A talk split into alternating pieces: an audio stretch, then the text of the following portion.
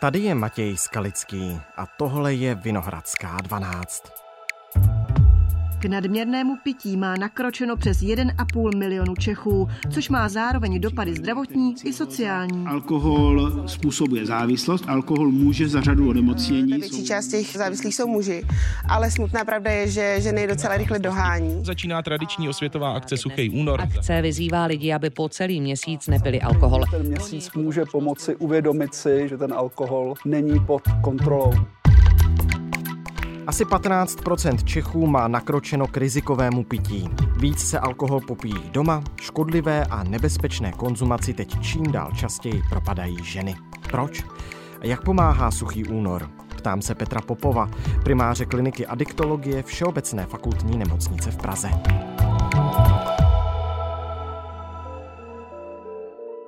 Dnes je středa 8. února. Dobrý den, vítejte ve Vinohradské 12. Dobrý den. Jeden a půl milionu Čechů má nakročeno k rizikové konzumaci alkoholu. Varuje předtím ministerstvo zdravotnictví. Čím to je? Je to něco, co se teďka více zvýraznilo v průběhu covidového období, kdy se ukázalo, že lidé, kteří pí alkohol málo, tak měli tendenci ještě konzumaci snižovat.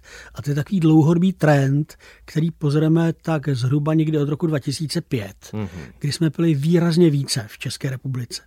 A zase naopak ta skupina lidí, kteří byli zvyklí pít docela hodně už předtím, tak svoji konzumaci ještě významně zvýšila. To jsou ti lidé, kteří patří mezi ty rizikové nebo škodlivé pijáky. Mm-hmm, takže výsledek je ten, že nám možná ubylo těch občasných pijáků, ale přibylo těch, kteří do toho sklouzli hlouběji, než třeba už tu závislost měli před tím covidem. Ano, ano, přesně tak. Co je ta riziková konzumace alkoholu? Kde je ta hranice? To souvisí s tím, kolik člověk pije. Hmm. Čím eh, víc člověk pije, tím se rizika, máme na mysli zejména zdravotní, ale jsou je to samozřejmě celá řada dalších rizik sociálních a bezpečnostních, ale pokud zůstanu těch zdravotních, tak čím více člověk konzumuje etylalkoholu, alkoholických nápojů, eh, tak tím více rizika zvyšují a většinou za rizikové pití se označuje konzumace, denní konzumace více než 20 gramů etylalkoholu u žen a 40 gramů etylalkoholu u mužů. To je pro představu asi tak 1,5 piva u žen a 2 až 4 piva u mužů. A u žen je ten problém poslední roky výraznější. Já jsem zaznamenal slova adiktologa Ondřeje Sklenáře u nás ve vysílání Českého rozhlasu, který upozornil na to, že ženy dohánějí v pití muže.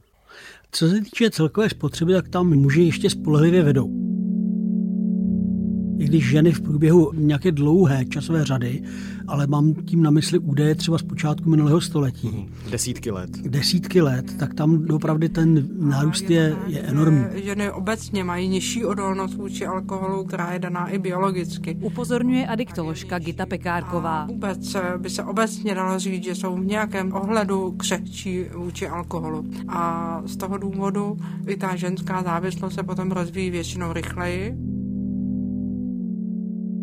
O svém problému s alkoholem vypráví paní Markéta. Ale pak jsem bohužel potratila no a nastalo prostě pro mě hrozný období. Já jsem začala řešit všechno alkoholem, tajně, doma. Alkohol mě prostě pomáhal na ty moje hrůzy zapomenout. Ale z pohledu současnosti je to tak, že stále ještě více pijí muži ale ženy pijí více rizikově. Pak je tam ještě kategorie, kromě toho rizikového pití se ještě definuje kategorie škodlivého pití, to znamená to ještě vyšší riziko, kdy jsou ty dávky zhruba dvojnásobné. Má více než 40 gramů denní konzumace u ženy a více než 60 gramů denní konzumace u muže. Jo, takže potom se samozřejmě násobí ta rizika a u žen skutečně ten trend v těch celkových počtech těch rizikově pících lidí, eh, tam eh, ten nárůst u ženy je výraznější významně než u mužů. A když se bavíme o tom poměru, vy jste říkal, že ještě stále spolehlivě vedou muži, tak ten poměr je zhruba jaký? Asi tak dvě jedné. Dvě jedné. Hmm. To se týká i lidí, kteří třeba potom už pro nějaké významné problémy s pitím vyhledají, vyhledají pomoc eh, nějakou odbornou, eh, respektive třeba léčbu, hospitalizaci a podobně. Hmm. Deník Blesk píše o epidemii alkoholiček. Je to zavádějící, je to přesné, cítíte to podobně třeba i z vlastní praxe? O, tak to je asi terminologie, která odpovídá deníku Blesk a bych to tak neviděl. U nás se tak úplně nepozná, protože my máme oddělení pro muže, oddělení pro ženy, stále to máme takhle diferencované Aha. lůžka, tak tam máme plno na obou těch odděleních. Takže tam to tak dramaticky pozorovatelné není to, co jsem zmiňoval před chviličkou, to znamená to rizikové a škodlivé pití. To eh, pozorujeme více v těch ambulantních podmínkách a tam se to také obtížně sleduje, protože tam je problém v tom, že ta celková kapacita je absolutně nedostatečná. Takže z hlediska klinické praxe, abychom to dokladovali tím, že nám eh, narostly nějak dramaticky počty, na které bychom byli schopni reagovat, tak to se tak úplně poznat nedá. Uh-huh. Čili jsou to nějaké statistické údaje, třeba potom z celkového počtu hospitalizovaných a podobně. Uh-huh. A ta čísla jsou, pardon, jaká? Kdybychom měli být úplně třeba přesní, jestli, dejme tomu, desítky tisíc žen spadnou každý rok do té kategorie škodlivého eh, nebo rizikového pití? A tak v té kategorii rizikového pití pokud je to věk 15 a více, je to z eh, národního průzkumu, eh, který se zabývá škodlivým užíváním alkoholu a tabáku, nauta ve zkratce, tak ten nárůst mezi lety 2012 až 2020 u žen, tehdy to bylo asi 6,7%, dneska je to asi 8,6%. Uh-huh. U mužů je to dokonce relativně malinký pokles. Tenkrát to byl 7,7 a dneska je to 7,6. Ale v té kategorii celkem, když se na to podíváme v tom srovnání, tak tam u mužů eh, je to asi 19,3% v té věkové kategorii 15+, plus a u žen 14,6%. A ten nárůst je významně vyšší v neprospěch žen. Tedy. Hmm, hmm, hmm. Když jste mluvil o té ambulantní léčbě, respektive o té praxi s ambulancí, tak eh, jsem také zaznamenal slova vašeho kolegy a diktologa Michala Mijovského, který pro už zmíněný blesk popsal, že se právě v ambulanci setkává například se samoživitelkami s menšími příjmy, ale pijí i bohaté ženy. Kde ten nárůst je největší? a jestli se to vůbec takhle kategorizovat dá? Dost dobře ne, protože zase jsou to docela velké rozdíly mezi jednotlivými typy zařízení. Hmm. Má některá zařízení, zejména třeba z delší dobu pobytu, mohou eh, vyhledávat lidé, kteří si to takzvaně mohou dovolit tom smyslu, že třeba momentálně nemají práci, takže eh, nebude takový problém, když jsou někde delší dobu hospitalizováni, na rozdíl od lidí, kteří práci mají, nechtějí oni přijít a mají tendenci spíše zkoušet ambulantní formy léčby nebo kratší doby léčby, aby eh, tím neohrozili svůj sociální status. Takže je to velmi těžko popsatelné, nicméně důvody, důvody toho, proč v tuhle chvíli je ten nárůst u těch žen, které sklouzávají častěji k tomu škodlivému a rizikovému pití, je větší. Proč? Dají se tam pozorovat určité věci, které jsou přece jen rozdílné oproti mužům. Kdybyste se podíval na celkové statistiky spotřeby alkoholu, jak jsem zmínil na začátku, kdy dochází spíše k poklesu celkové konzumace eh, mezi tím rokem 2008 a třeba rokem 2021, je to rozdíl skoro o 25 litrů uh-huh. celkové spotřeby. Eh, v tom roce 2005 jsme dosáhli historického maxima vůbec za celou historii sledování spotřeby alkoholu v České republice, v Československu i v těch předchozích státních útvarech. Ale co tam je zajímavé, že je to na úkor zejména spotřeby piva, že pivovarníci pláčí, že teda klesá spotřeba piva. A to se týká zejména mužů. Ženy tolik piva nepí. V roce 2021 jsme teda pocítili neochotu, možná i strach hostů navštěvovat restaurace. Podle viceprezidenta Unie výrobců a dovozců lihovin Vladimíra Darebníka Češi v loňském roce častěji pili šumivé víno, méně naopak lihoviny a pivo. Dochází k mírnému poklesu spotřeby lihovin. Můžeme pozorovat mírné snížení prodeje piva. U lihovin spotřeba přibližně klesla zhruba někde kolem 10%. U piva se to pohybuje někde o snížení 2 až 3%. Ale naopak eh, dochází ke zvyšování konzumace vína, což je naopak oblíbenější nápoj u žen. A tam se často setkáváme s něčím, čemu se říká úlevové pití. To znamená, mám hodně práce, hodně starostí, velký stres, tak se potom odměním a napiju se. A u žen je to právě častěji víno a e, oni se výrazně podílejí právě na tom nárůstu. Tam naopak to je jediná skupina alkoholických nápojů, kde došlo k nárůstu oproti tomu roku Aha. 2005. Aha. Platí, že pro ženy je ta konzumace rizikovější, myslím tím i zdravotně přímo? Z hlediska fyziologického, z hlediska mm, toho, jak je lidský organismus vybaven na, eh, řekněme, úspěšnou účinnou metabolizaci etylalkoholu, tak ano.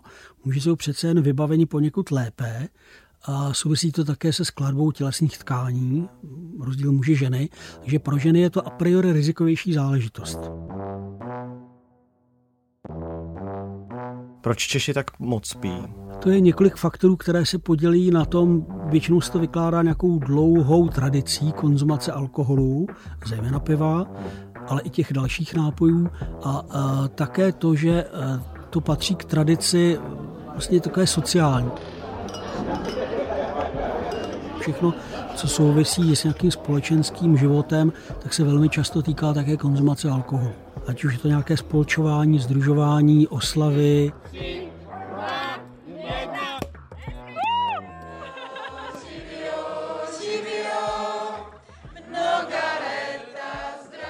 Pití na radost nebo naopak na smutek, tak prakticky všechno je spojeno s konzumací alkoholu. Tradičně, dlouhodobě. Tomášku, daj si pivo. Ano. Maršal Malinovský. A pandemie nás naučila tedy víc pít doma. To je asi možná větší problém ještě než jsme si mysleli? Nebo teďka už poznáváte po těch letech, kdy už nejsme v té sociální izolaci, že se objevují i problémy spojené právě s tím, že jsme se naučili pít doma? To je vlastně nový trend, který se objevil a týká se to zase eh, zejména těch, kteří už předtím byli zvyklí pít víc, eh, jak se říká, než je zdrávo, to znamená hmm. Nějakým rizikovým způsobem. A teď k tomu přibyl ještě takový jako zvláštní vzorec konzumace, to, co dřív přece jenom fungovalo spíš protektivně, protože přece jenom, když jde člověk pít někam ven, tak eh, dostává nějaké zpětné vazby, že už to je třeba moc a že to není v pořádku, eventuálně se o někdo postará. Zatímco přibylo lidí, kteří pijí doma, oproti tomu, co bylo před covidem a pijí více rizikově. Hmm. Mimochodem, a ono je nějak zdrávo trochu si dát alkohol dopřát, jako denně nebo třikrát za týden, když už jste to nakousl? To je velmi ošemetná otázka, protože zdravo, velmi jednoduše by se dalo říct, že zdravo není nikdy. Hmm. Smá, že jakákoliv dávka alkoholu eh, je vlastně organismu škodlivá, ale v tom smyslu, že existují, existuje několik velmi málo vlastně situací, kdy je evidence dopravdy podložená důkazy o tom, že eh, pití malých dávek alkoholu může být prospěšné, ale problém je v tom, že se to týká vždycky jednoho orgánového systému, nebo jednoho typu onemocnění, kde ten alkohol může fungovat protektivně a jsou takové diagnozy asi dvě nebo tři, nebudu říkat schválně. Ale přitom samozřejmě se to týká celého člověka, znamená ve všech ostatních hmm. částech těla ten alkohol působí i v minimální dávkách vždycky škodlivě. A čím víc ho je, tím škodlivěji působí. Úplně pro představu, kolik průměrný Čech ročně vypije? Čistého lihu? 6, 7, 8 litrů? Víc? Většinou se to uvádí okolo 10 litrů, aby se to dobře pamatovalo, ale uh-huh. když se podíváme do uh, údajů z Českého statistického úřadu, a teďka je to, uh, nebo v roce 2021 to bylo asi 9,7 litrů. Uh-huh. Čistého lihu, přepočteno na hlavu a rok, uh-huh. na všechny občany, obyvatele tohoto státu. Uh-huh. Náklady s rizikovým užíváním alkoholu jsou vyčísleny na 650 miliard ročně. To je strašně moc eh, peněz. Co z toho, z téhleté velké sumy, je jenom na léčbu té závislosti? Dá se to vyčíslit? Velmi obtížně, protože samozřejmě pokud bychom sledovali nějaká čísla týkající se jenom nějaké uh, izolované diagnózy, jako je třeba závislost na alkoholu nebo, nebo škodlivé užívání alkoholu a s tím související duševní poruchy, protože ta závislost patří mezi duševní poruchy a poruchy chování, tak je to jedna vlastně omezená, limitovaná kategorie, ale to spektrum těch zdravotních poruch a to zůstáváme jenom v medicíně, je nesrovnatelně širší a větší. To znamená, týká se to těch hlavních i civilizačních onemocnění, kterými eh, v České republice trpíme. Týká se to těch rizikových faktorů, jako třeba nadváha, oběhové poruchy a podobně, při kterých alkohol velmi negativně působí také a tam ty náklady jsou nesrovnatelně vyšší. Hmm. Když to porovnáme třeba s okolními státy, platíme za to pití víc než ostatní za ty dopady? Bez pochyby, tam ty rozdíly jsou někde absolutně dramatické, hmm. zejména pokud se porovnáváme třeba se Skandináví, kde, jak známo, tak ta konzumace v některých státech je téměř až prohybičně ošetřena. Takže ta celková spotřeba je násobně nižší než v České republice, ale také třeba poruchy eh, zažívacího traktu, zejména tedy poruchy jater, bezprostředně souvisí s konzumací alkoholu, jsou nesrovnatelně nižší a méně nákladné než v České republice. Když už se člověk tedy rozhodne, že s tím alkoholem chce něco udělat, dá se na léčení, tak věřím, že za několik měsíců, možná let léčby se dokáže dostat do stavu, kdy je abstinent a snad mu to vydrží po celý zbytek života. Co ale s abstinencí na jeden jediný měsíc? Máme suchý únor, spousta lidí zkouší, eh, zdát bez alkoholu dokáže žít. Ta představa, že třeba měsíc bez alkoholu, bez piva je pro vás reálná nebo jako... Ne, já si to pivo dám. Klidně i tři měsíce. Já jsem si dal suchý leden, ale asi to protáhnu i na suchý únor. Dává to smysl? Na ten jeden jediný měsíc? Smysl to dává zejména v tom, že tomu dotyčný začne věnovat nějakou pozornost. Pokud někdo očekává, že za měsíc se stane dokonale zdravým, když předtím měl vážné zdravotní problémy a, a správně je spojuje třeba s vysokou konzumací alkoholu, že za měsíc zhubne o 15 kg, že za měsíc přestane mít extrémní hodnoty eh, krevního tlaku, eh, tak to ne. Ale už za měsíc se dají pozorovat změny týkající se třeba celkového pocitu nějaké výkonnosti, menší únavnosti. Když mám víc energie. Potom. Ano, ano, ano. Mm-hmm. A třeba zlepšení spánku, to se dá pozorovat poměrně rychle.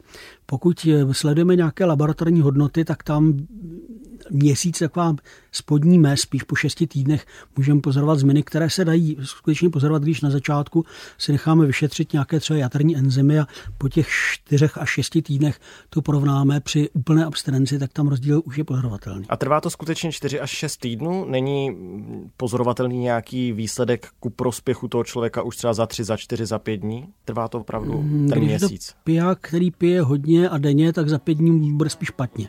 Bude mít, bude mít nějaké odvěkací příznaky základní výbavou na den bylo prostě placatka a dát si lahváče před školou. Ta podpora těch lidí ve skupině mě přinesla takovou sílu. V naší společnosti prostě jako nepít je strašně divný a podle mě by to tak být nemělo. Ale pokud to zvládne nebo vyhledá nějakou pomoc a s její pomocí to zvládne, tak po měsíci už může pozorovat ty věci, o kterých jsem hovořil. To má vyšší míru energie, menší unavnost, zlepšení spaní, takové uklidnění celkové a potom, ale ten hlavní moment, a to, na, na co cílí suchý únor, je to, že se tomu dopravy začne věnovat nějaká pozornost, že ten člověk se začne všímat věcí, které předtím považoval za samozřejmě, nebo byl o nich přesvědčen, že tak opravdu fungují a najednou zjistí, že tak úplně není. Uh-huh. Jo, že třeba to, že si představil, že bez alkoholu je schopen se obejít kdykoliv si řekne, takže tak úplně neplatí, že to má spojené s celou řadou věcí, jako někdo dopravy říká, když si nedám dvě, tři piva, tak špatně spím nebo neusnu vůbec a najednou zjistí, že to tak jako nejde.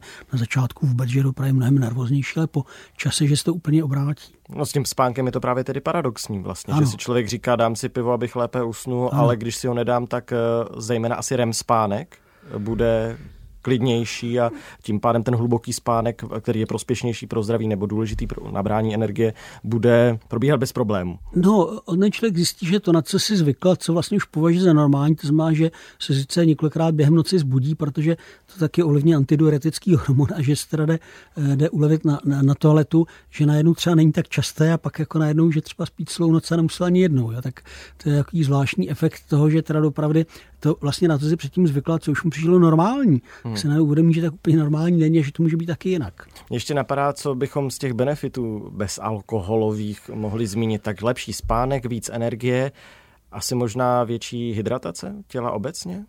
Určitě, uh, protože samozřejmě etylalkohol vstupuje do metabolismu vody negativním způsobem. A pak také to, co je mimo medicínu, a to, co eh, samozřejmě zajímá nás všechny, jestli ten člověk nebude představovat pro někoho nějaké riziko, jako třeba řidič motorového vozidla, jo, který sice se nenapije těsně před jízdou, ale je zvyklý pít poměrně hodně pravidelně každý den, třeba večer a nějak mu nedojde, že ani druhý den ráno nemusí být úplně v kondici. Dá se říct, za jak dlouho lidské tělo nepozná, že by kdy ve svém životě odbourávalo alkohol? Třeba u jater, že trvá dva, tři, čtyři roky, aby úplně zregenerovali. Hmm. Záleží na tom, v jaké fázi poškození jater k tomu došlo. Pokud je to v té první fázi, v tom stupni, kdy vlastně játra ukládají více tuku, ale zatím dochází k nevratnému zničení těch funkčních jaterních buněk, tak ten proces může být stoprocentně vratný. Uh-huh. Pokud už je to ve fázi, kde dochází k nějaké vazivové přestavbě to, těch jaterních buněk na nefunkční skutečně vazivo a posléze až teda precirotický stav, tak to už vratné není. Mm-hmm. To znamená jaká ta cirhóza? Třetí stupeň je cirhóza, ano. Třetí stupeň. Druhý stupeň je fibróza, má vazivá přestavba, která už se vrátit nedá, jenom se dá omezit, aby dále nepokračoval. To znamená i v téhle fázi má samozřejmě zásadní význam, jestli ten člověk přestane pít, aby nedošlo k tomu třetímu nejhoršímu stupni postižení, co má k jaterní cirhóze, následně třeba eh, k jaternímu karcinomu.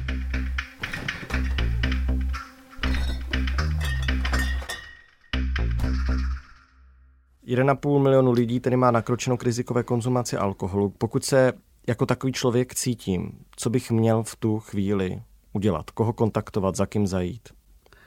Pokud už jsem se nepokoušel o to udělat s tím něco sám a to většinou se stane, že si člověk řekne tak dobře, tak já zkusím třeba nepít tak často nebo nepít tolik a e, počas zjistí, že se mu to nedaří, tak bych mu doporučil, e, aby vyhledal nějaké odborné pracoviště, adiktologické, AT ambulanci nebo třeba naší kliniku, která se specializuje na léčbu závislostí a nejčastěji se tam právě objevují lidé závislí na alkoholu.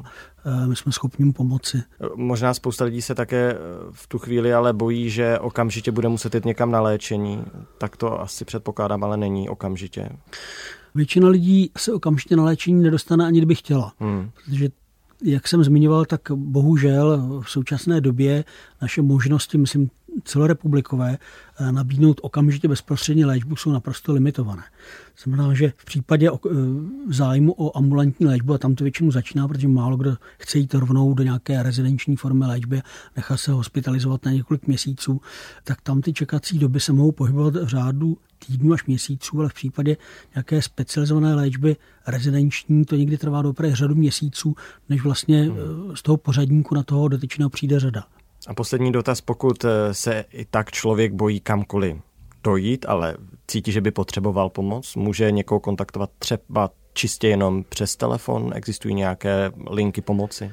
Ano, když se podívá třeba právě na webové stránky naší kliniky, tak tam najde linku, kterou provozujeme. Těch klinik je celá řada, asi jako dobrým zdrojem je Národní monitorovací centrum pro drogy a závislosti, která má webové stránky drogy-info.cz, kde, je, kde se vlastně sumují veškerá dostupná data o tom, jak to v České republice vypadá eh, z hlediska stavu kolik těch lidí má problémy, ale také je tam zdroj informací nebo odkaz na informace o tom, kde najít pomoc. Tak díky za to, co děláte, díky, že jste přišel. Já děkuji za pozvání.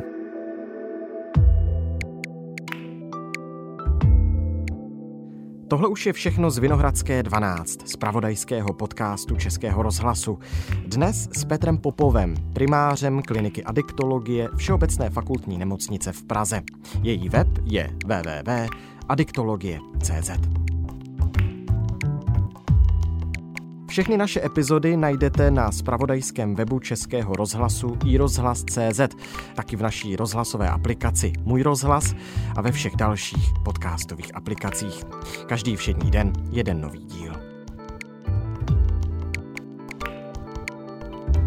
Naslyšenou zítra.